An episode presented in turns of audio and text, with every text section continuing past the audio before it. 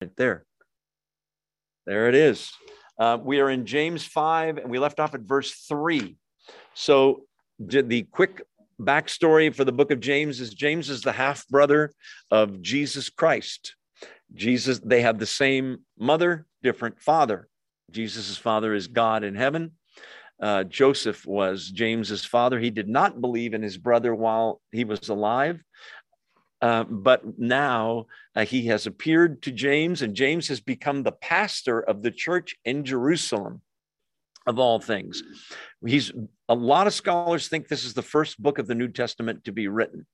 There are others that say no, it's Galatians, what have you. But anyway, it's early uh, probably in the 40s 45 44 46 48 somewhere in there ad jesus dies somewhere between 30 and 33 ad so it gives you an idea it's pretty close in time um, this is a book of tests we're going to re- uh, summarize it when we get done tonight uh, the whole book but it's a book of tests for christians to ask themselves, how am I doing in this area? And what about this area? And James just covers so many different areas as he writes. Um, tonight, we're going to talk about greed, and then about patience, and then about swearing oaths, and then about prayer, a pretty long section on prayer, and then the restoration of a brother or sister who was going to church or acting like a Christian and has wandered from the truth. So, a lot of things. And as I said, we'll do a little summary review. So that I know that you're awake, those of you that are here say, Amen. amen. Oh, that's a good one. And those of you on Zoom, wave or say, Amen. Beautiful. Most of you are too chicken to show your faces, but several of you are over there. So I'm happy. We were talking about that earlier that everybody's got just their name and the black screen, and which I said I wish I could do that, but just doesn't work out that way. Anyway, let's dive in. Chapter 5, verse 1. Now listen, you rich, or you rich people is implied, weep and wail because of the misery that's coming on you. Your wealth has rotted, and moths have eaten your clothes, your garments. Um, so, in the style of an Old Testament prophet. He's sort of proclaiming doom, not just on rich people for the sake of the fact that they're rich, but these are special people. And he's going to explain that they've been hoarding wealth, they've been abusing employees and not paying them properly, those that work for them. Um, these are the people like the rich young ruler who Jesus said, if you really want to come to me, you got to sell everything. It's the only person he told that to because he could see that's his God. In the context, Christians are being persecuted in Jerusalem. They're losing their jobs. They're losing um, their standing in the community because they're Christians. They're Jews, and they are um, yeah they're under persecution. They're suffering. Some of them. The other thing, the backstory for this whole book is some very wealthy people called the Sanhedrin, the Sadducees especially, were the really rich Pharisee, Sadducee, and the ruling body was the Sanhedrin. They are the ones who brought Jesus up on charges and had him crucified. It's been, like I said, about 12, maybe 15 years now, and they're still there, and they're still rich, and they're still powerful. It is thought that this is an indictment of them specifically. Can't be sure, but I thought I'd throw that in. Um, anyway, let's pick it up in verse three, where more detail is given. Your gold and silver are corroded. Really, it's rusted, but gold and silver don't rust, but they do corrode. Same kind of thing. The value is diminished. Their corrosion will testify against you and eat your flesh like fire. What a, an amazing uh, picture you have hoarded wealth in the last days. So we covered most of this verse last week, but I wanted to start with it again. He's saying that they have put so much worth and stock and foundation of their life on their wealth, and they have found that it's a faulty footing, or they're about to. Keep in mind, if this book is written in, let's say, 46 AD, 70 AD is 24 years away, which is the time when the Romans march on after a sort of a little mini revolution, not really, but a disturbance anyway. The Romans march on Jerusalem and on Israel. They sack the city, they burn a lot of the city, they kill a million plus Jews.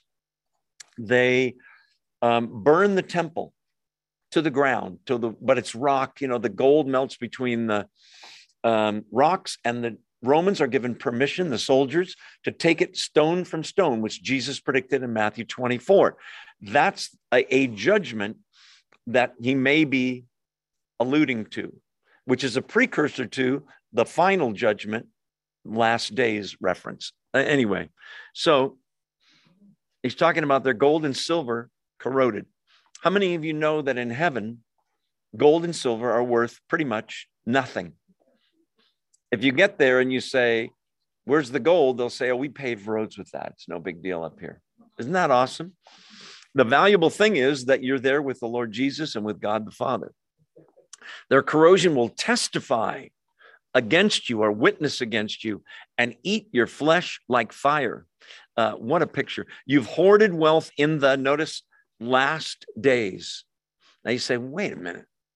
I've been hearing we're in the last days, but this is written almost 2,000 years ago, getting pretty close to 2,000 years. The idea of the last days in the Bible has to do with ever since the coming of the Lord Jesus, him rising from the dead, ascending to heaven, the clock for the last days began then. Well, aren't we closer now? Of course we are. Could this be the generation that sees the book of Revelation, First and Second Thessalonians, uh, First Corinthians 15, all come to pass? Absolutely. Then again, might it be a hundred years away? Who knows? Right? I'm not one of those date setter people. I've seen too many come and go. There was a book written in the 1980s um, by a guy, and it was called 88 Reasons Why the Lord Will Return in 1988. I bet you can get it on Amazon for a buck now if you wanted to read it. Um, Hal Lindsey has predicted, you know, any day now kind of thing. Hey, it's closer than it's ever been. Um, we look forward to the coming of the Lord Jesus Christ. Amen. So, in the last days, in other words, what he's saying is if it's the last days, why, why are you investing in the gold and the silver that's going to mean nothing? You can't take it with you. I said last week and got a few weird looks until I explained it that every single rich person um, dies broke, every single one, because you can't take it with you. As soon as you die, it ain't yours anymore. You can't take it to the grave, you can't take it to heaven. They all lose their wealth. All of us will lose everything we own except the word of God, our faith, our salvation, the Lord Jesus. That's the eternal stuff that we have. Therefore, it's more valuable. Um, so he may be talking about the Sadducees. I'll show you that in verse six, but I saw you reading ahead, so don't do that. Um, some of Jesus's followers were wealthy. Zacchaeus was wealthy, Joseph of Arimathea, Nicodemus, Barnabas, Old Testament saints like Job, Abraham, certainly Joseph, David were wealthy. Not a sin to be wealthy, it's what you do with it. Hold with, with an open hand so God can take out or put in whatever he wants. Use it for God's glory.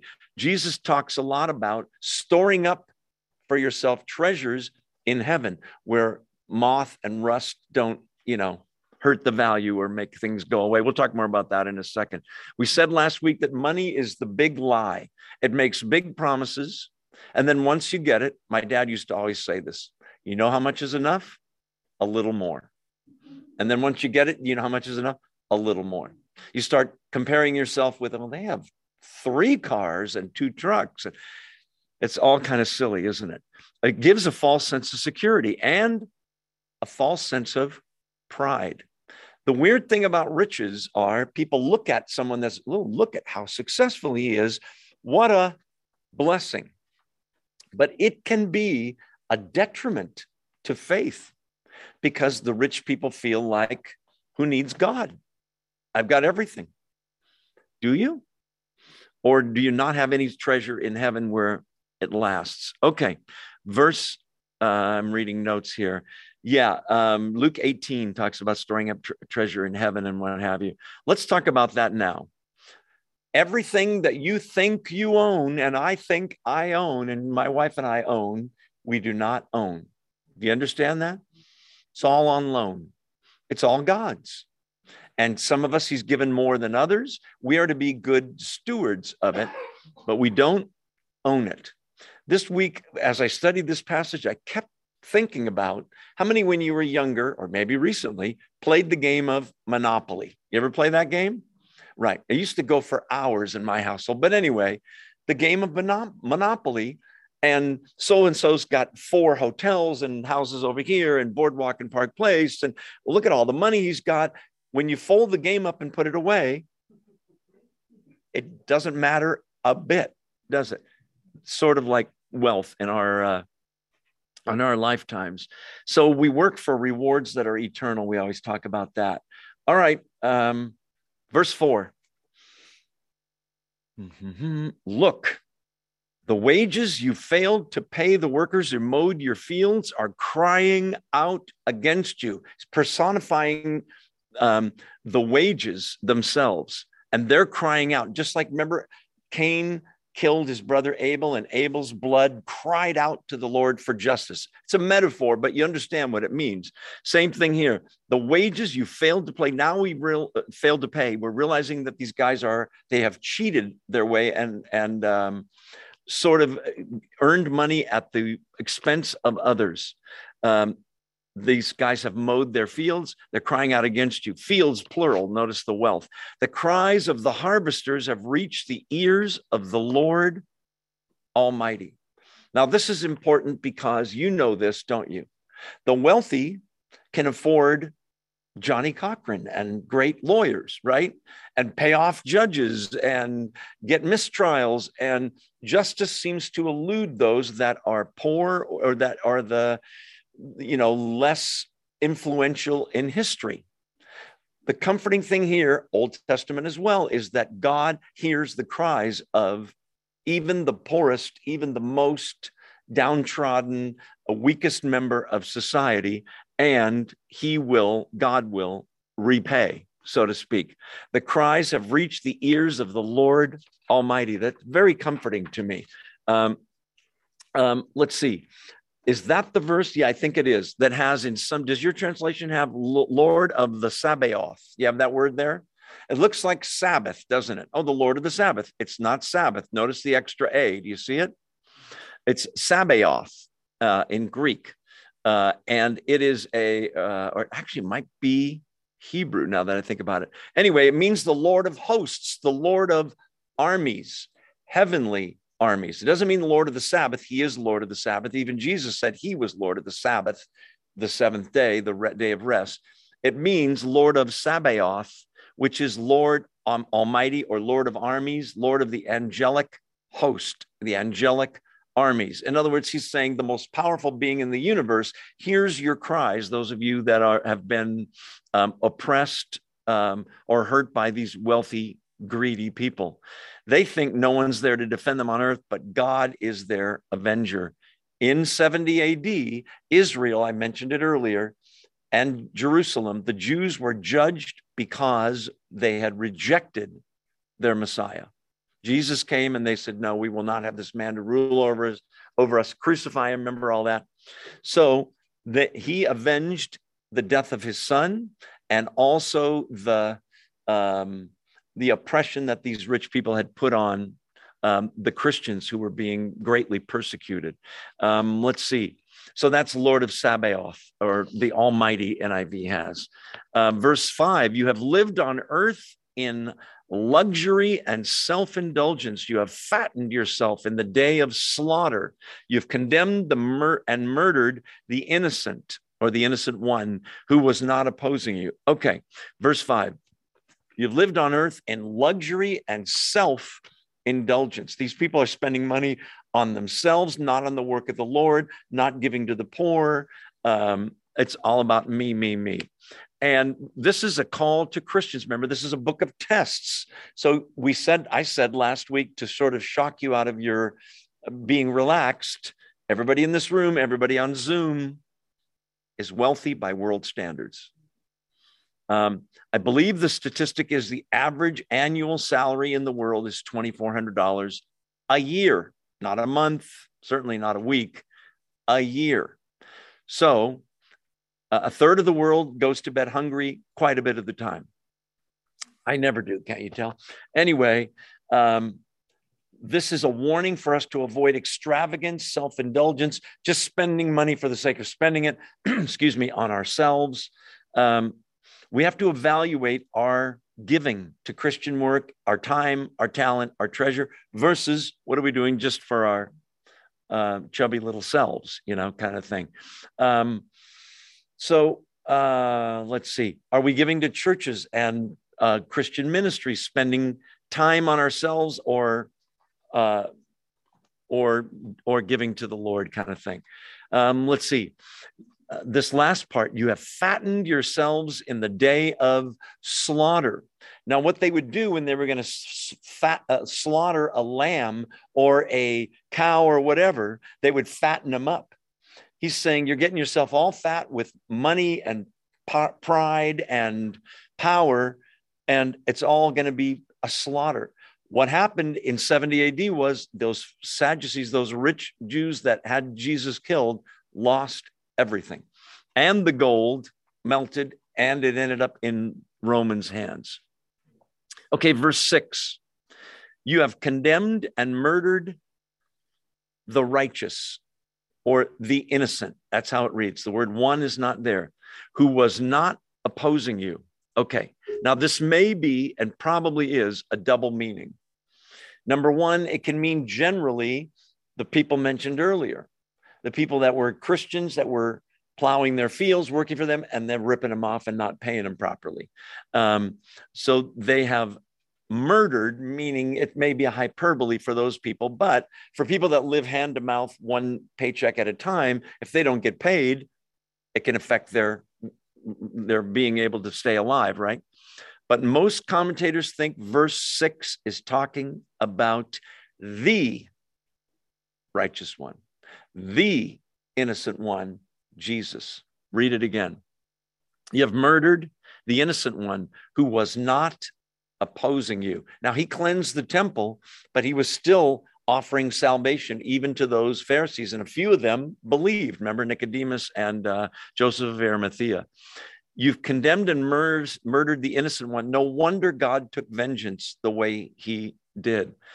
Um, so that's a, a, another call to examine ourselves that we're not uh, in any way oppressing people that are less uh, wealthy than we are, paying fair wages, all of that. Okay, verse seven. By the way, the innocent or the righteous, uh, Acts 3, Acts 7, Acts 22 is used that exact term for Christ. That's why scholars think that's what's going on there. Um, verse 7 Be patient then brothers and sisters, until the Lord's coming. The whole tone has changed here. See how the farmer waits for the land to yield its valuable crop, patiently waiting for the early and late, or autumn and spring, rains. Okay, so James is a funny book because if you read it, just a cursory reading, read through all five chapters, you start to think it's like Proverbs. It's just skipping from subject to subject. This doesn't, this is not really a new subject. It's a new tone because he's no longer condemning the rich, but the subject is still there are Christians who are suffering. Many of the Christians in the first century believed Jesus was going to come back very, very soon, as we do. Amen. At least we hope, right? And they still saw the rich flourishing. They still saw them pretty much, God didn't do anything. He was about to a few decades later. So this calls for great patience. So let's talk about that. We need to all learn that, don't we? I believe that in all the generations that have lived on planet Earth, we are, at least in Western, you know, uh, uh society, America, Europe, what have you, I think we're the least patient uh, generation. I'll tell you why. Do you ever put something in a microwave and kind of tap your finger like 45 seconds? Hello? Imagine having to build the fire, gather the firewood, start the fire, wait for it. We're impatient, right? We can get in a car and be in Los Angeles in a matter of hours, right? And yet, if there's a little traffic, it's, oh, you know, anyway, don't get me started. Be patient. And by the way, this is one of my sins I need to work on being patient. Be patient then. He's talking to Christians, brothers and sisters, until the Lord's coming. An indefinite period of time. He's going to make an analogy now with the agrarian nature of their society, farming, right? And so he's talking about the Lord's coming as if it is a, and it is, spoken of as a harvest in the Bible, right? Watch. Be patient until the Lord's coming. You say, why is that? Because that's when all the persecution of Christians stops. That's when all the rewards that you have been promised are realized. That's when the punishment on the ungodly and unsaved finally comes to fruition. That's when the rich and the oppressing people here finally get what's coming to them a mass resurrection. The just believers and the unjust. Finally, justice will be served. Keep in mind, before you think that way that I do sometimes, which is justice will be served. Good. Those sinners will get what they deserve. Wait, remember, you and I are sinners. What we deserve is not what we're going to get because Jesus took our punishment. That's already been paid. For those who don't believe, they still have punishment in their future, if you will. So we wait until the Lord's coming. For those that believe in a pre tribulation rapture, they see this as the rapture. Some see it as the second coming. That's the majority opinion. Um, those of us that see the second coming and the rapture as the same thing, that the rapture occurs with the second coming at the coming at the end of the tribulation, see it differently. But the point is be patient because it may look like, boy, the evil ones are getting away with it. The Christians are still oppressed. And when will there be justice? Wait, be patient. It's hard to do, isn't it? It comes from knowing the Lord's word and knowing that he has promised things, that's going to come up in the text as well. See how the farmer waits for the land to yield its valuable crop, patiently waiting for the early and late rains. Okay. A farmer, this is an occupation of, listen, faith. Did you know that? There's a point at which he's planted the crop and looks out on the fields and cannot see anything growing right? You ever plant seeds and go out and the next day and nothing? Let alone he can't see the harvest of corn or wheat or whatever it is he planted. There's nothing, but he's looking for the reward of his labor in a sense. Do you see the, the analogy? For us, there's a great harvest coming, but in faith, he patiently waits, right? And then there's this term the autumn and spring rains are early and late. Uh, uh, let's see. Um, uh, who has, uh, let's see, who has New International? Uh, I'm sorry, who has uh, NASB? Anybody? New American Standard? No? Or King James? Oh, you have New American Standard? What does that verse say? Um, see how the farmer waits for the land to yield its valuable crop and how patient he is for does it have early and late rains? Early and latter? Early and late rains. Um, okay, in that part of the world, um, the late rains are fall uh, or late summer, autumn through October and even into uh, October and into early November. Okay. And then there's rain again in the spring as well. But the point is, I like that translation because early and latter rains. Okay.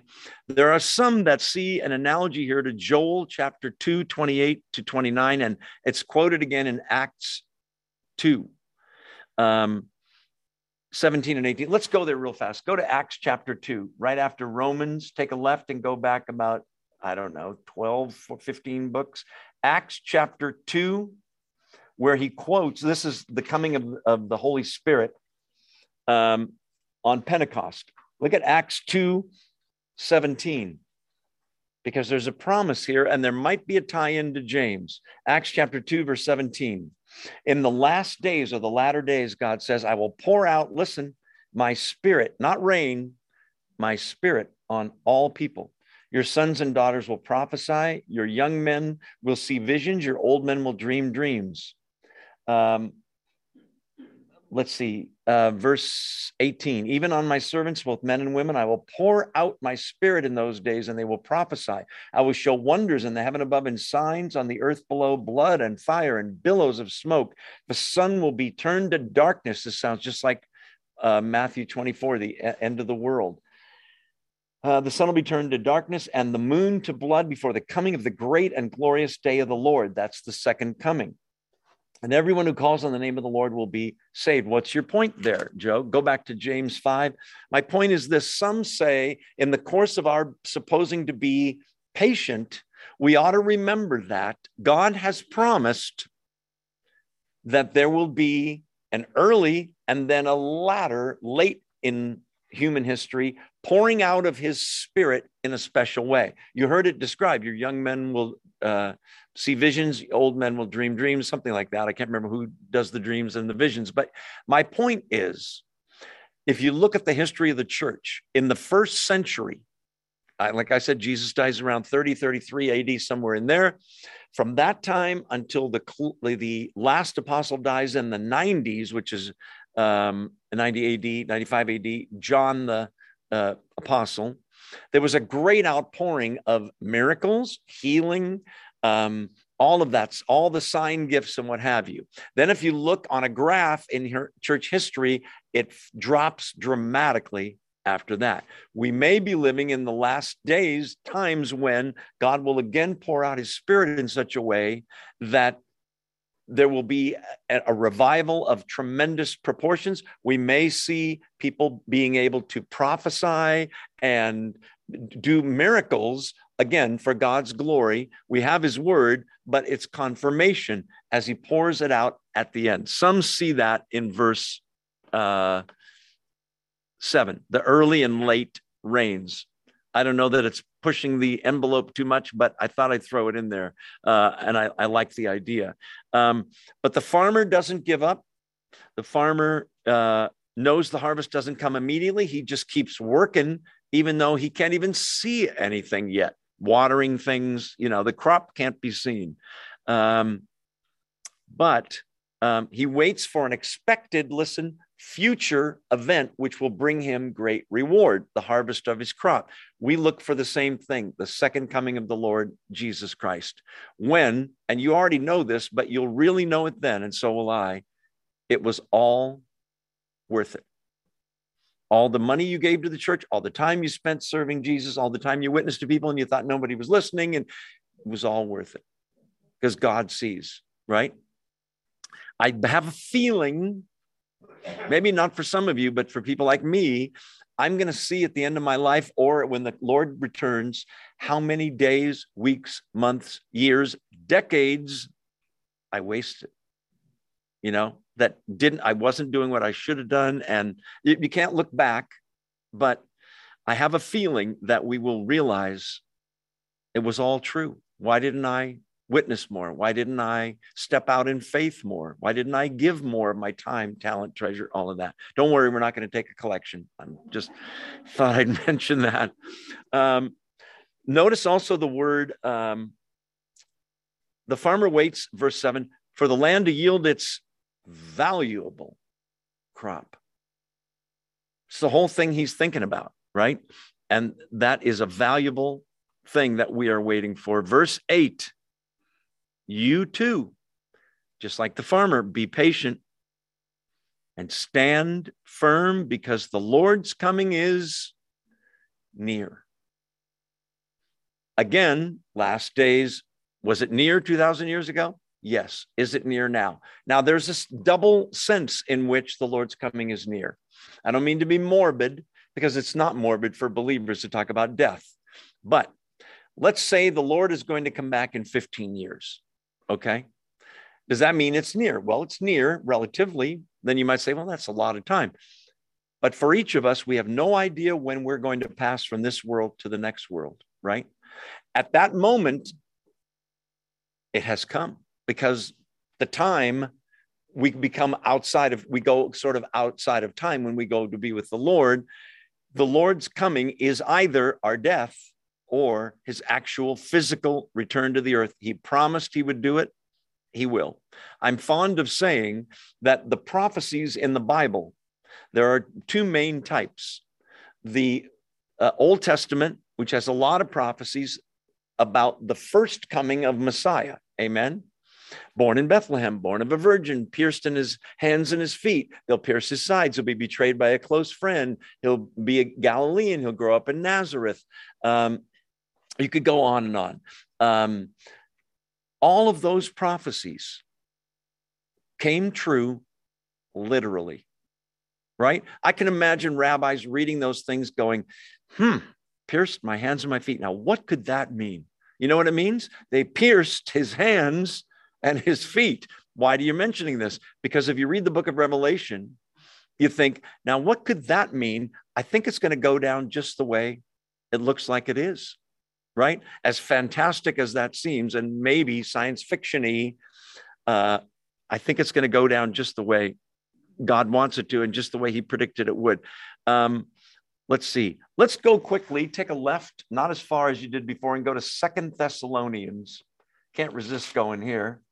Second Thessalonians. So that's maybe I don't know six books to the left. That's a guess. It's where all those books start with T. Timothy, Titus, Second Thessalonians. That's how I find it. Um, and go to chapter two of Second Thessalonians. Um, and we want to look at just verses one to four, because it's on the subject of Christ returning. Concerning the coming of our Lord Jesus Christ and our being gathered to him. Got the picture? We go up with the Lord and are being gathered to him. We ask you, brothers, not to become easily unsettled or alarmed by some prophecy, report, or letters supposed to have come from us saying that the day of the Lord has already come. Parentheses. What's going on here? Someone had written a letter to the Thessalonian church and the surrounding churches saying, you know, you guys missed it. He's already come. What? So that's what's going on here. There was a prophecy or some kind of a letter, and he's setting them straight that it can't possibly have happened because there's still some things to happen. Watch. Saying that the day of the Lord has already come. Day of the Lord is a metaphor for the whole end times thing tribulation, second coming, rapture, uh, even the millennium that happens afterwards. Verse three don't let anyone deceive you in any way, for that day, what day? The day of the Lord will not come until the rebellion occurs. Now, that is the word apostasia, apostasy, the falling away. Okay. I might surprise you by saying that a lot of people preach the imminent return of the Lord Jesus Christ. It's a fancy college word. All it means is it could happen at any second. Was that it? No. Wait, maybe right now. Listen, I'm one of those people that believes it is not imminent. It's close, it's not imminent. Read this passage. Don't let anyone deceive you in any way. Remember what he's correcting the error that had already occurred. He's going to tell you now there's some stuff that has to happen first. Number one, that day will not come until the rebellion occurs. Okay, that's the apostasy, that's the falling away. This is a thing that happens in the Christian church. Listen, where many that you went to church with, Bible study with, that you prayed with, ministered with, whatever, are going to abandon the faith. Okay. Some say, well, that's kind of already occurred or is occurring. There's a lot of churches that are teaching bad doctrine these days. I personally don't believe, I, I, believe that's true, the bad doctrine thing. It's hard to find a biblical church these days. There are some, but boy, there's a lot of bad doctrine. I think this is a mass exodus from the Christian church. Not everybody, but he's sort of um, weeding out the wheat and uh, weeding out the, I should say, the weeds from the wheat, if you will, wheat and chaff. Okay, so the the apostasy has to occur first, the falling away from the faith. And oh, something else. The man of lawlessness is revealed, the man doomed to destruction. That's Antichrist. Read Revelation 13, not now, you're in Bible study, but after. Okay. Has Antichrist been revealed? No. No. Oh, well, everybody knows it's Donald Trump or it's Joe Biden or it's uh, Obama or it's, listen, there's been a million candidates for this job. In the 1940s, people were and 30s, people were sure it was Hitler and Mussolini was the false prophet and the swastika was the mark of the beast. There you go. Wrong. I remember hearing in the 80s, you ready for this one? Ronald Wilson Reagan. Six letters, six letters, six letters. What more proof do we need? Sorry, ain't wrong again, right?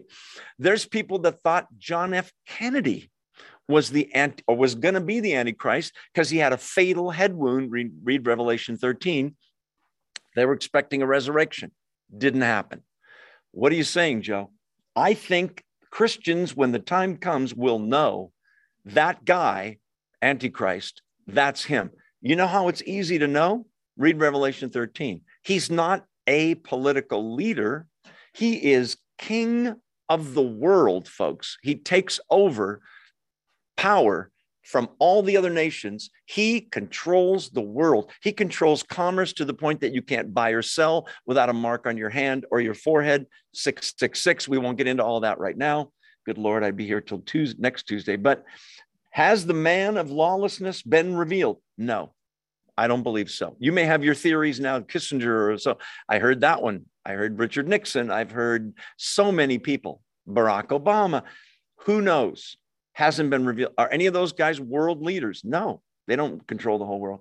The man doomed to destruction. Tell us more about him, Paul. Verse four He will oppose and exalt himself over everything that's called God. Besides being a political leader, a military leader, uh, an unbelievably charismatic speaker, he's going to eventually exalt himself over everything that's called God God, Jesus, Mohammed, Buddha, everybody. He's going to say, I'm it. They're not. Um, so that he sets himself up in God's temple, proclaiming himself to be, you see it? God. Wow. Don't you remember that I was with, when I was with you, I used to tell you these things? Now you know what's holding him back. Whatever was holding him back is still holding him back because he's not he's not in power yet, is he? So um uh, the lawless one will be revealed. I'm skipping down to verse 8, whom the Lord Jesus Christ will have a long 19 year battle with. And no, he'll overthrow with the breath of his mouth and destroy with the splendor of his coming. The battle of Armageddon is like this it's over. Sounds so big. Jesus just comes with his angels, seizes the devil, seizes the false prophet, seizes the Antichrist and throws him in hell for a thousand years. It's not a battle because he's not his Jesus's equal is not Satan. It's God the Father. Um, interesting verse here. Um, verse 11. For this reason, God sends them, that's unbelievers, a powerful delusion so that they will believe the lie. And so that all will be condemned who have not believed the truth, but have delighted in wickedness. Antichrist is going to fool a lot of people. You're going to know people that think you're nuts for thinking that guy's the Antichrist. They're going to say, Are you crazy? He's stopped the wars, he's feeding the poor, he's got a great financial system now, a digital currency on your hand. Okay. And um, it's all good. Why would you think he's evil? What's wrong with worshiping him? He seems to have been the only leader we've ever had on our planet that has he's just like all the other leaders. When you read Revelation 13, you see that it goes back to the language of Daniel, and he's just like the Greek leaders and the Babylonian leaders and the Roman Empire. He's kind of a conglomeration of all of those, which were all evil. Okay, now that I've depressed everyone, let's go back to James and continue, shall we? Are you still awake? Say amen. amen. Okay, that's pretty good. Those of you on Zoom, you still awake? I've only got one, two, three, four, five screws, uh, screens. I mean, not screws. There's a there's a Freudian slip. Okay, verse screws loose. Maybe that's what it was. Um, You too be patient and stand firm because the Lord's coming is near. Absolutely. As near as the second coming or as you and me passing into eternity unexpectedly. Verse 9, as a result, being patient, if you're patient, you don't do what? Verse 9, you don't murmur, you don't grumble, you don't complain against one another. This is infighting among Christians. Don't grumble against one another, brothers and sisters, or you will be judged. God takes it seriously when we impugn or talk against other believers. That was in the previous chapter. Do you remember? When Saul is, before he becomes Paul, he's persecuting Christians, having Christians killed and imprisoned. Do you remember that? He's on the road to Damascus and God knocks him off his high horse. Do you remember that? And it's interesting, Christ is the one speaking to him. Who is Paul, Saul, persecuting? Christians. What does Jesus from heaven say to Saul? Saul, Saul, listen to the language. Why are you persecuting me? In other words, I take it really personal that my kids, you're beating up on my kids. Do you have children of your own? Someone's beating them up. Do you just turn a blind eye and go, no, you take it? That's like, now you're hitting me, right? You stick up for your kids. Okay. Um, back to uh, this verse don't grumble against one another, brothers. Don't speak against one another, or you will be judged. The judge is standing at the door. Now that sounds like, boy, it's he's just about to knock. Like I said, within 20, 25 years of when this was written, he showed up, not visibly Christ's second coming, but a precursor to that, the judgment of Israel for rejecting the Messiah. Remember, Jesus talked about it in Matthew 24. Not one stone will be left upon another. When will these things be? Remember, they ask him, and what will be the sign of your coming and at the end of the age?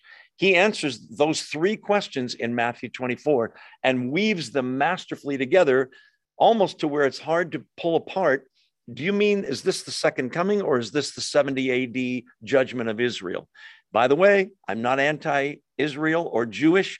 The Jews are going to come to faith in the Lord Jesus Christ. Many are already right before the end during the seven year tribulation. Okay, let's get one or two verses under our belt and then we'll take our two minute break and stretch our aging bodies and I'll see if I can make my mouth work properly. Um, verse 10 Brothers and sisters, as an example of patience in the face of suffering, the persecution they're going through, Take the prophets who spoke in the name of the Lord. Remember, all that he means all the Old Testament prophets. The last of the Old Testament prophets, you might be surprised to learn, is John the Baptist. He comes, lives, prophesies, dies before Jesus really gets started, let alone dies on the cross and rises from the dead. Those prophets, many of them were, uh, Jeremiah is a great example thrown in, uh, locked in stocks, thrown into a prison, thrown into a dungeon. He just persevered. He was patient. Many of the prophets, you could go through the Old Testament and talk about their patience, and they spoke in the name of the Lord. God gave them utterance. Thus saith the Lord. That means every word God's telling me to say, I'm saying, kind of thing. Um, Let's see. They were patient in suffering. As you know, we count as blessed, verse 11, those who have, there it is. He started the book with this idea persevered. And English from 2022, keep on keeping on. Persevere. With the goal in mind, Christ is returning. I'm storing up treasure in heaven. There's a harvest coming. I want to do all I can for the kingdom of God. You have heard of Job's perseverance and have seen what the Lord finally brought about. The Lord is full of compassion and mercy. Let's take our two minute break and then we'll talk about Job and the prophets a little more. Don't go away, those of you on Zoom. I'm just going to hit my screen and turn it off. I'll be back in two minutes. All right, we're back in uh, the book of James, chapter 5 find your seats. Those of you that are here, everybody's eating cookies and brownies back there. Um, go back to uh, James chapter 5. Okay, so the patience of Job. Have you read the book of Job? It's a pretty amazing book.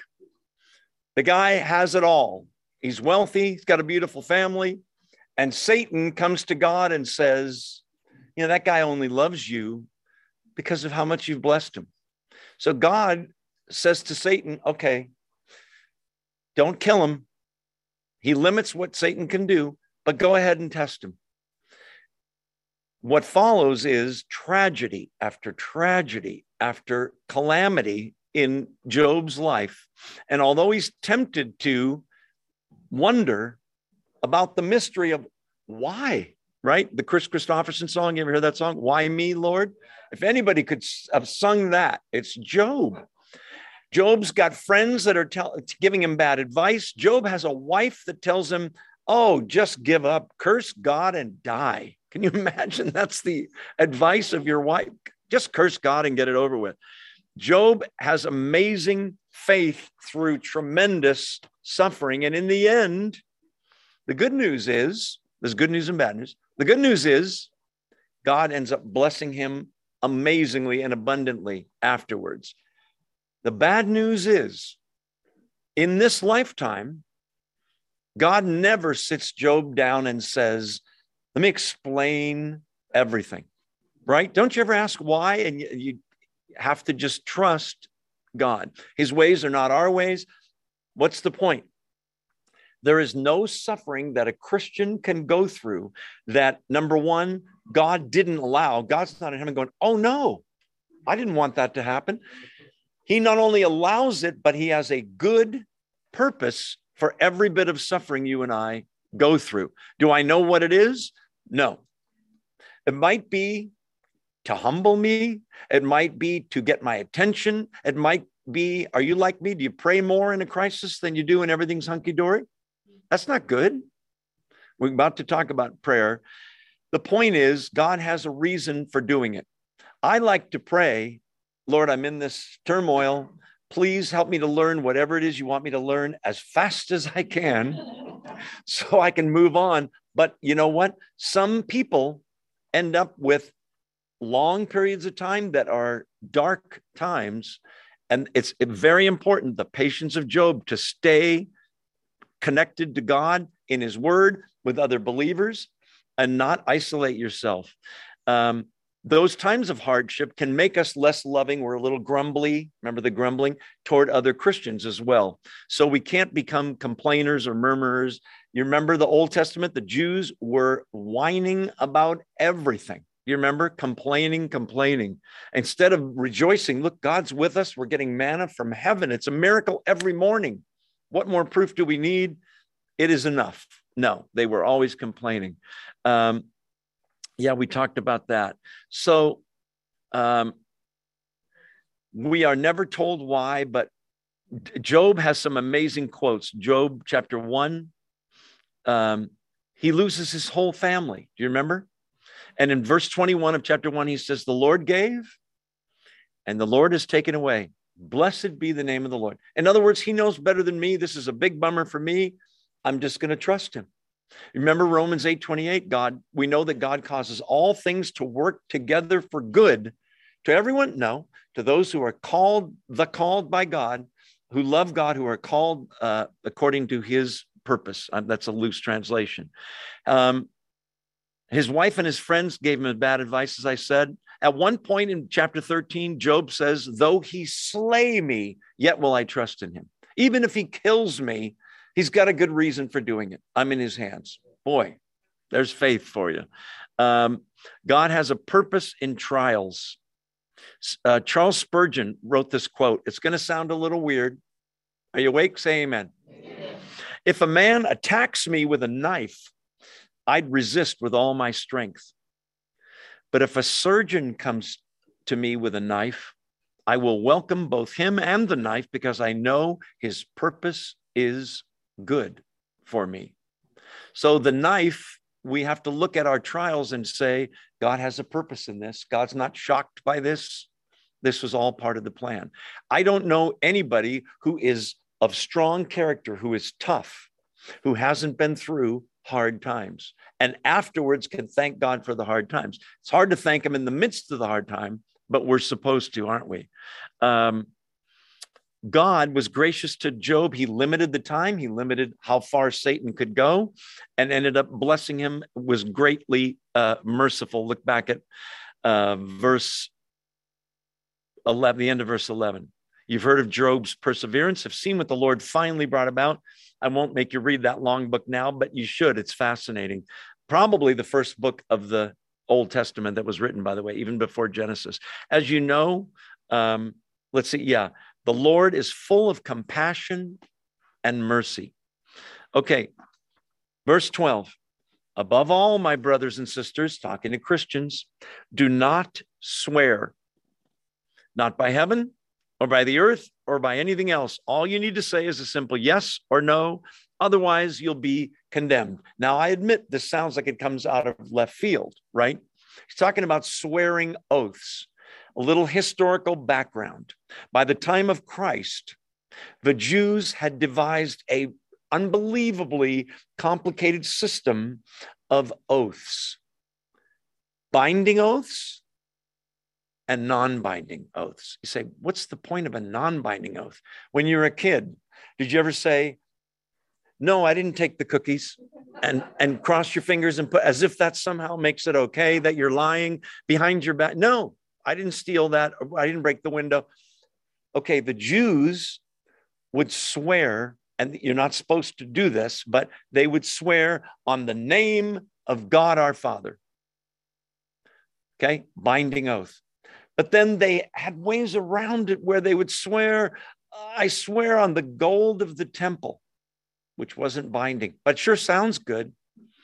Um, you ever hear people, I swear on my mother's grave, and Listen, if you're the sort of person that is always having to prove to people, no, I'm really, no, this time I mean it. This time I'm telling the truth. You're like the boy who cried wolf. You ever heard that story? If we are consistent in our speech and tell the truth all the time, there never will be a need for, no, really, I swear to God, this is totally true this time. Meaning what? You were you were lying every other time you talked to me? I, I had a, I met a salesman once who said I asked something I don't remember what, and he said, "Well," and we've been talking for a while, and he said, "Well, I'll be honest with you." I felt like saying, "Well, what were you being the last thirty minutes?" Anyway, uh, Jesus talks about this in the Sermon on the Mount. We've talked about how James is sort of a commentary on the Sermon on the Mount. Um, Matthew 5, 34 to 37, he says, Don't swear. In fact, let's turn there real fast. Matthew 5, some of you are wondering, are you really going to finish the book tonight, Joe? Yes, I promise. Matthew 5, uh, verses, what did I say? 30, 34 to 37, I believe, right? Um, yeah, 33. You've heard that it was said to the people long ago, do not break your oath, but keep the oaths you've made to the Lord. It's okay to make an oath. There's no prohibition against it, but keep the oath. Okay. But I tell you, do not swear at all, either by heaven, that's another one. Instead, I didn't say God, I'm swearing by heaven. It was a way of doing this, crossing your fingers. Don't swear by heaven, for that's God's throne, or by the earth, for it's his footstool, or by Jerusalem, it's the city of the great king. Don't swear by your head. You can't even make one hair white or black. Simply let your yes be yes and your no be no. It's a restatement of what he said earlier in this book, remember, about watching our tongues, with which we can sin more readily than with any other uh, body part. Simply let your yes be yes and your no be no. Anything beyond this comes from the evil one. You might be surprised to learn that in the Bible, God Himself swears oaths. It's not, it's not a crime to swear an oath. By the way, if God swears an oath, it's a 100% guaranteed promise right? We're about to see uh, a promise that somebody banked on in a second. Um, let's see.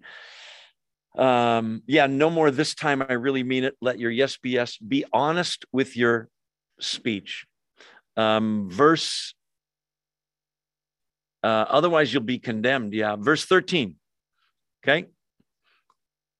Kind of a, a little left turn subject wise. Is any one of you in trouble? Some translations have suffering. He should pray. Is anyone happy or cheerful? Let him sing songs of praise. Okay, what's going on here? Number one, he's dealing with three different categories. The third one is in verse 14. See that? Is any one of you sick? We'll talk about that in a second. Let's take the first two in verse 13. Any one of you suffering, in trouble, being persecuted, having a hard time. Okay. Instructions for us from God via James, via the Holy Spirit.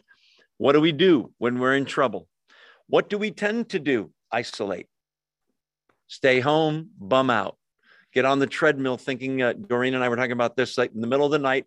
Satan wakes me up and goes, What about this? You better worry about this. What if this happens? What you didn't deal with that yet? What about Lord?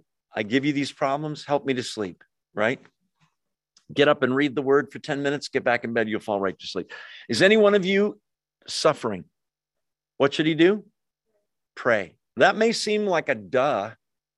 You'd be surprised how that's a last resort for a lot of people, right? They get angry at people around them. They try to solve the problem themselves. They try to get revenge at the person they're suffering under or angry with. Just plain pray. I'm going to show you that these two things in verse 13 seem so opposite, and I'll show you that they're the same. Watch. Is any one of you suffering? He should pray. Is anyone cheerful or happy? Everything's going great. He should let him sing songs of praise. It's literally let him psalm like a verb. Let him sing songs of psalms of praise. You say, well, that's pretty different. No, you know what he's saying? Is your life a total bummer? Bring it to God. Is your life awesome? Bring it to God. It's the same.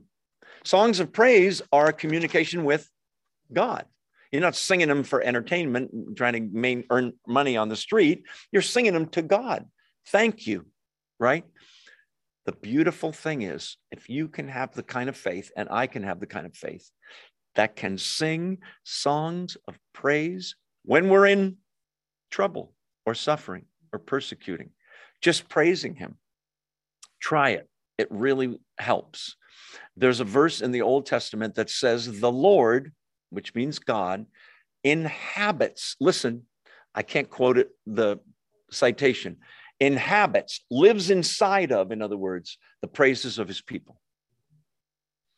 So, does God feel far away when you're in trouble? Just start praising him, thanking him, for the trouble, if you can. I know you gave this to me for a reason. I'm in the I'm going to learn something from this. I'm going to grow from this. I praise you that you're sovereign and then you're you're with me in this. There you go. Okay, let's ignore the problem for a while. Can you praise him for you know what I'm going through it, Lord? Thank you that I can see. My eyes work, my ears work. Thank you that I can still walk. Thank you that I'm able to still think. Thank you that I have a roof over my head, that I have these clothes that I'm wearing. You start thanking Him for things, it changes your mood. Go back to 13. If you're in trouble, pray. Wait, do you mean pray for yourself? Absolutely. We always say prayer is A C T S, acts, right? Part of prayer is uh, successful biblical prayer is A, adoration. Part of the prayer is not rushing into his presence, going, here's what I want, A, B, C, D. It's just adoration, praise. Thank you for who you are, that you love me, that your son died for me. You just start praising him. A, adoration. C, confession. Part of prayer, it's going to come up in a few verses from here. Don't read ahead. I saw you. C, confession. Take time to recognize, I know I'm a sinner. You know, yesterday, Lord, I said those things. I shouldn't have thought that. I shouldn't have watched that, whatever we did. C, confession. A, adoration. T, thanksgiving. Part of prayer is always, God, you're so good to me. Thank you.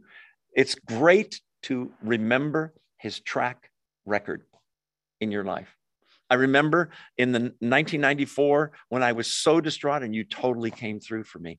I remember when you did this for me last week, 10 years ago, whatever. Look what you've provided for me, the people in my life, the good things. Thank you for this meal of food I just ate. A C T S supplication. Prayer for other people. Please bless Jeff, bless uh, Jeff and Doreen. Doreen has gotten over COVID, but she still has the fatigue, as does Kay, two dear sisters please give them, you're praying for someone else, give them that energy back and stamina. But part of supplication is it's totally okay to pray for yourself. It's totally, it's not, I feel kind of guilty with a, he's your father. He loves you. So if is anyone suffering, pray. But if you're happy, sing songs of praise. You know what? I think even if you have a lousy voice, God's up there going, Isn't that awesome? That's my daughter. That's my son. Right? You and I are going, but he's making a joyful noise. He's singing praises to God. Something special about that. Even more so, the corporate worship of several people or a church full of people or just three of us praising God together. Okay. Number one, in trouble, pray. Cheerful, sing songs of praise. By the way, you can still pray when you're cheerful. You can still sing songs of praise, as we said, when you're in trouble. Is any of you sick? Verse 14. He should call the elders of the church to pray over him and anoint him with oil in the name of the Lord. And the prayer offered in faith will make the sick person well, and the Lord will raise him up. If he has sinned, he will be forgiven. Okay. There's a lot in this verse, and some of it might surprise you. First of all, whoever we're dealing with here, because we're going to spend some time on the word sick. But before we get there, the primary meaning you read when you read commentaries on this verse is, oh, sick, you know, physical disease, sick with the flu, sick with COVID, sick with cancer, sick with three broken bones, and he's in a lot of pain, sick, physical illness. Is that a part of this? Maybe. But the word for sick is used a few times for physical illness, but if you look it up in a lexicon, the Greek word is more often used in the New Testament for somebody who is greatly beaten down by life, who is weak, who is feels impotent, down spiritually. Okay, they're in a real dark place in their lives. Is this precluding praying for sickness? No, not at all. I just wanted to mention that. I do believe the sickness thing is in there. I want you to notice that the initiative for the sick person and the prayer that's going to result lies with the elders? No. Church body? No. The person. Is anyone among you sick? He, let him, is literally how it reads, call for the elders. The initiative is on the sick person to say, Could you tell the elders I would like them to come and anoint me with oil and pray over me? Okay. Most people don't do this. We have, I've done it, um, prayed over somebody, anointed them with oil. I can think of at least two times. I'm trying to think if there was more. One of them was in that room right there about five months ago for Sherry Mulkey. Some of you know her. Um, okay, so the, initi- the initiative lies with the person. Call for the elders. What are elders? Um, it's the same word for pastor, the same word for um, bishop. It's the leaders of the church, mature, solid believers. It's male believers in the Bible. There's no eldresses, but there are deaconesses, there are prophetesses in the New Testament, but it's a male role, the leadership position. Don't mean to make you angry, growls, but that's the truth. Call for the elders of the church. Okay. Now, the elders of the church obviously will be praying for the person. They're going to show up.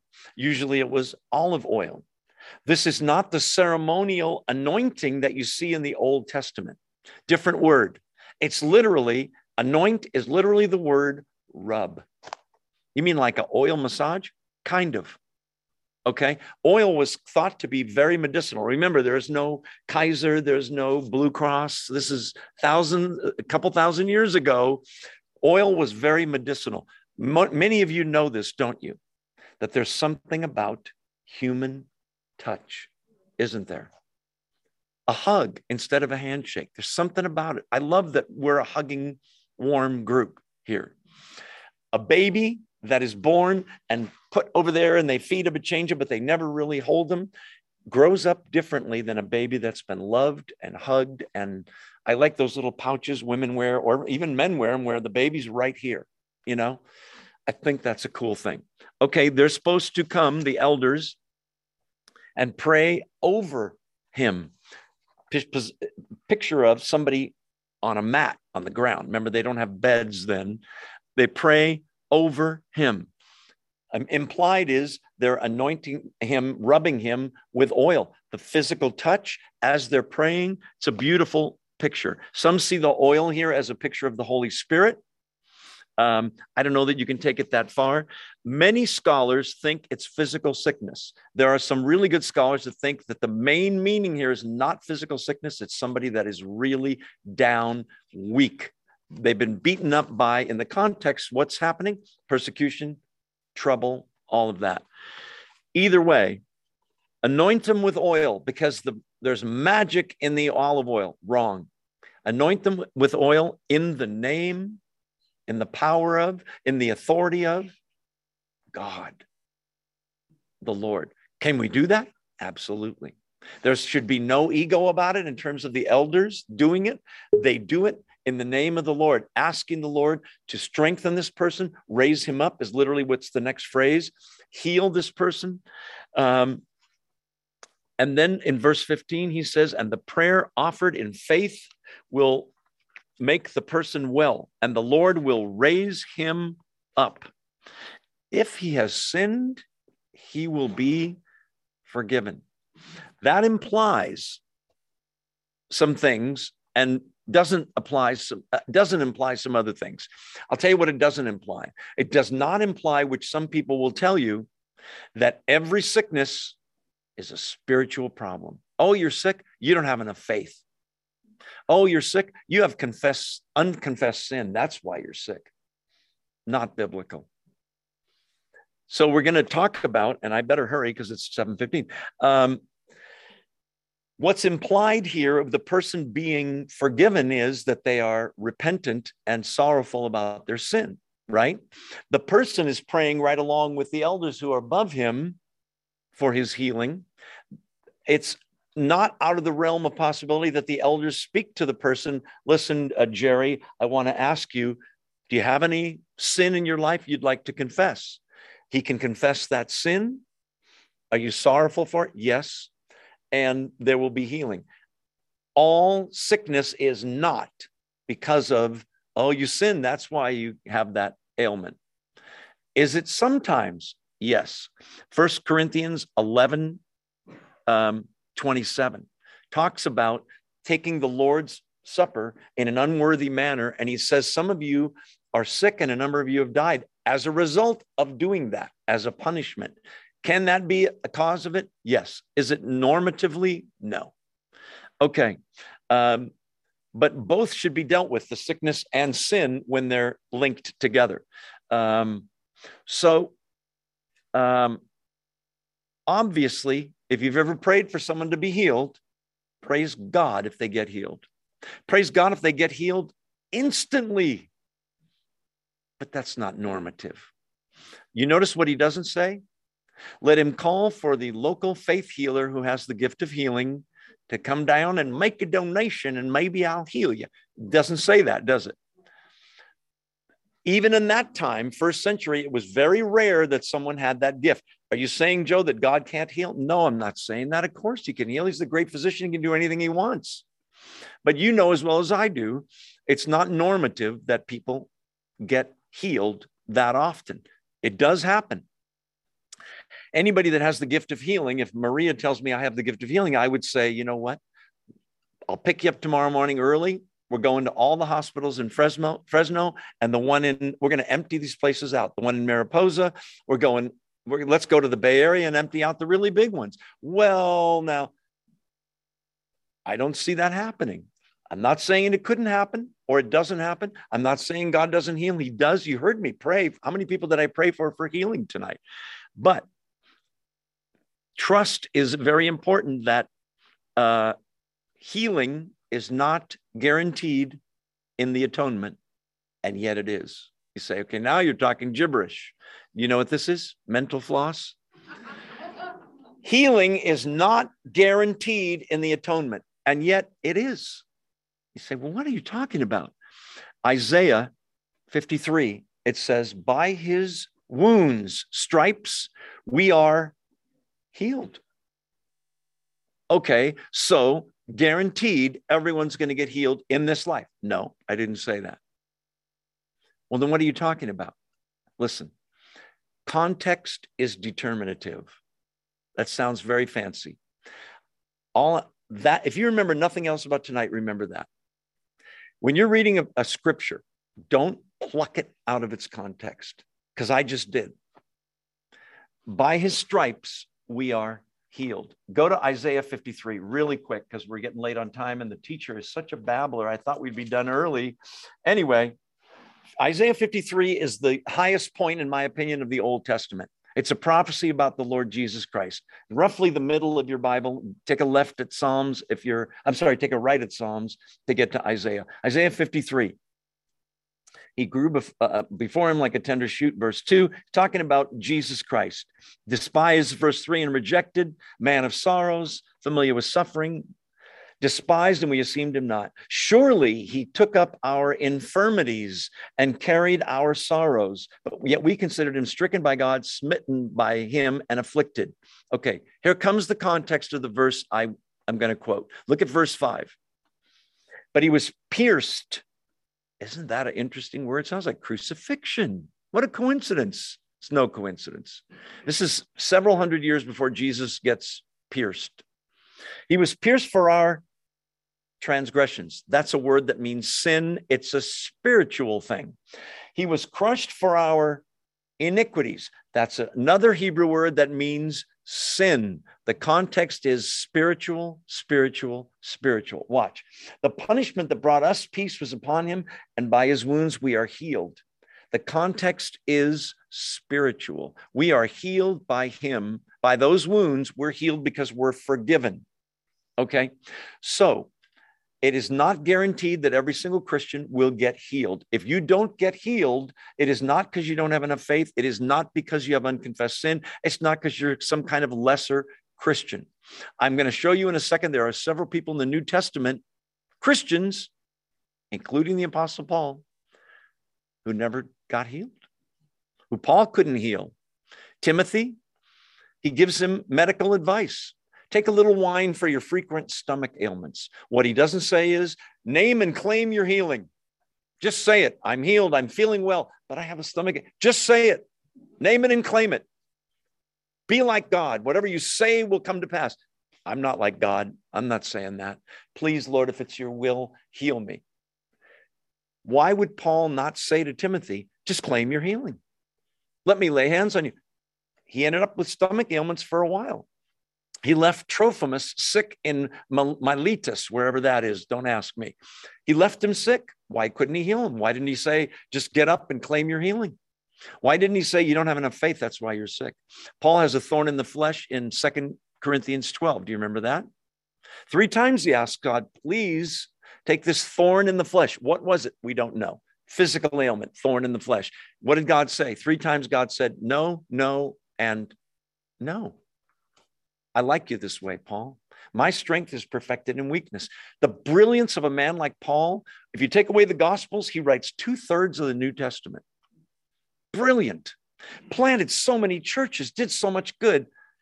It would be tempting to get a big head if you were Paul.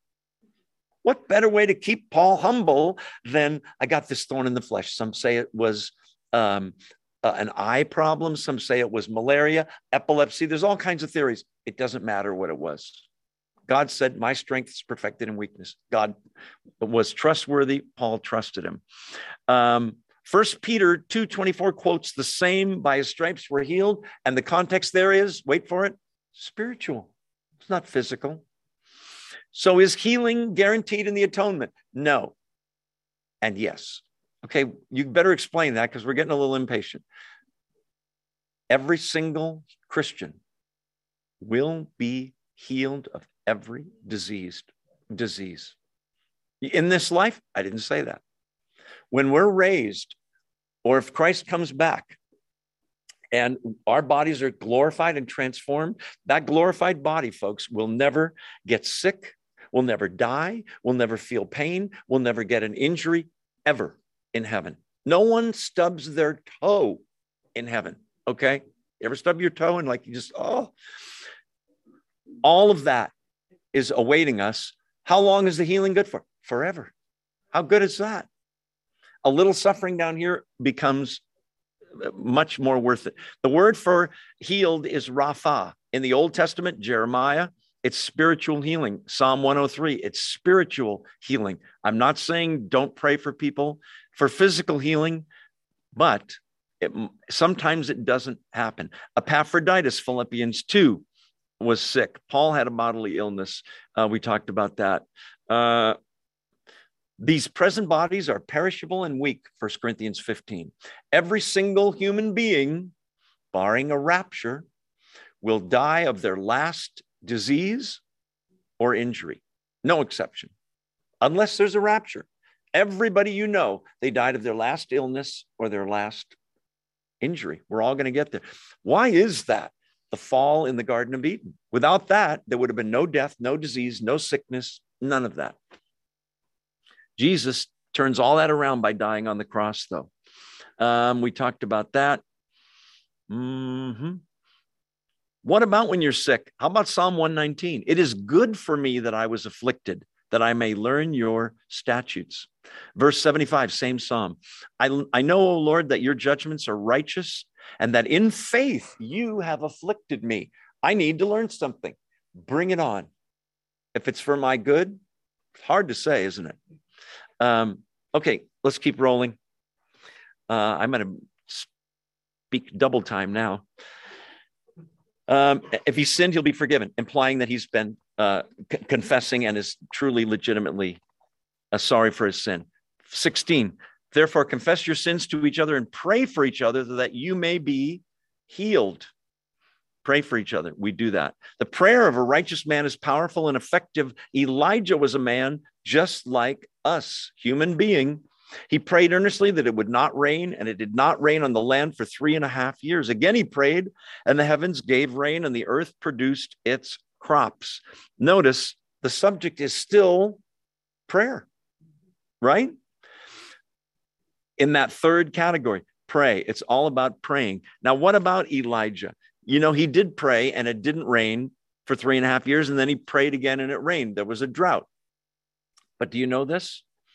Elijah believed God's word so much. He knew that God had promised to stop the rain. And all he did was pray God's will back to him. That's what effective prayer is. What's the central phrase in the Lord's Prayer? My will, oh no, your will be done, right? We know his will in the word. So we do pray, but we pray his will back to him. Sometimes it's revealed, sometimes it's not. And we just say, I trust you, God, whatever you're going to do. Um, let's see. Let's keep rolling. So confess your sins to each other. Catholic Church says you got to confess your sins to a priest. We are to confess our sins, listen, vertically to God, horizontally to one another. That doesn't mean I announce the following are my sins for the week of, good Lord, we'd be here all night, right? Find someone that you trust, usually of the same gender, that is your confessor, and he is, uh, you are his, and say, or hers, if you're a woman, I'm having a trouble with this area. Will you please pray for me? And I'm confessing it to you, and you confess it to God. It means confessing means say the same thing. You turn from the sin and repent, and you want to go the other way, if you will. Um, yeah, we already talked about that. Catholicism, yeah, praying to a priest, not not biblical. By the way, they give you penance to say. We have some ex-Catholics over here, my buddies. They give you penance to say, which is repetitious prayer. Say 14 Our Fathers and 13 Hail Marys. And you go, Our Father, well, I was a worse sinner than you then. Well, you got two or three Hail Marys and five Our Fathers. The point is, we you repent of your sin and confess. Okay, uh, we talked about Elijah. That's First Kings 17 and 18. Uh, we don't need to turn there. Um, but his prayer was in harmony with God's will, and he knew it. Verse First John 5 14 says, If we ask anything and it, we, it's in accordance with, we, with his will, we know that he hears us. We know that we have the thing we prayed for. So let's keep rolling.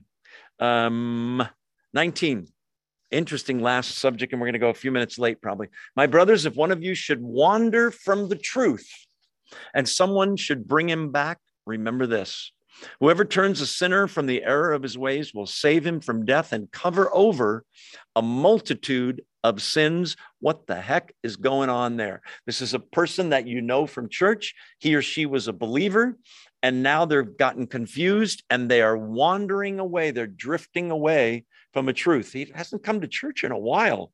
He says he believes some weird stuff now that doesn't come from the Bible. He's getting messages from the cosmos and getting kind of new agey or whatever, or just getting into sin, guess whose job that is to turn that person back?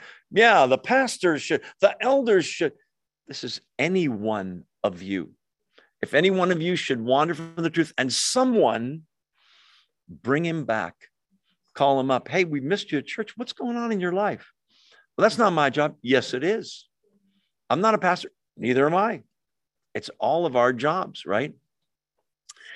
Talk to the person, pray with the person, set him straight with scripture, not confrontationally, but lovingly. Say, you're, you're wandering, you're, you're kind of floating away from God. You need to come back. And remember this, verse 20 whoever turns a sinner from the error of his way will save him from death. Wow. That's serious, isn't it? like save his life in a real sense. Does that mean he won't die? No, it means he won't die the second death, which is hell forever, which is what all unbelievers deserve. Whoever turns a sinner from the error of his way, brings him back, will save him from death and cover over a multitude of sins. That's Old Testament language, like a, a, sacrifice was a covering for sin. He's saying by bringing him back, his sins are now under the umbrella covered of Christ's sacrifice and the salvation that is in Christ Jesus. Without that, he's out there in the um, outside of the umbrella and is in danger of death. So that is our job to do so. We do not have time to summarize the book, but I apologize. Next week we'll study First Timothy. Probably finish the whole book in one night, don't you think? Yeah. Sure. Let's close with prayer because we're a little late. I apologize. If you get the notes, you'll see the whole, it's a two page summary of the whole book. I advise you to get it and look at it because it's a bunch of tests. How am I doing with my attitude and persevering in trials? How am I doing uh, being a doer of the word and not just a hearer? How am I doing not practicing favoritism or controlling my tongue or not swearing oaths? How am I doing with that brother that I know that's wandered away from the faith? Am I going after him? Am I talking to him or her? Um, in any case, thanks for being here. Let's pray. Thank you, Father, for this time we could spend in your word. What a what a glorious thing to be able to do, God. Help us to examine ourselves according to the book of James, and First John is another one that does this, a series of tests. How are we doing with regard to greed and materialism, what we studied tonight?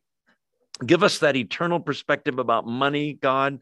It doesn't last, it never fulfills its promises. Give us more patience when we're persecuted, Father, and more faith. Uh, help us to speak honestly without having to swear by any oath. Show us the incredible power there is in prayer and praise of your Son. Uh, prayer to you, praise of you and your Son, Jesus, God.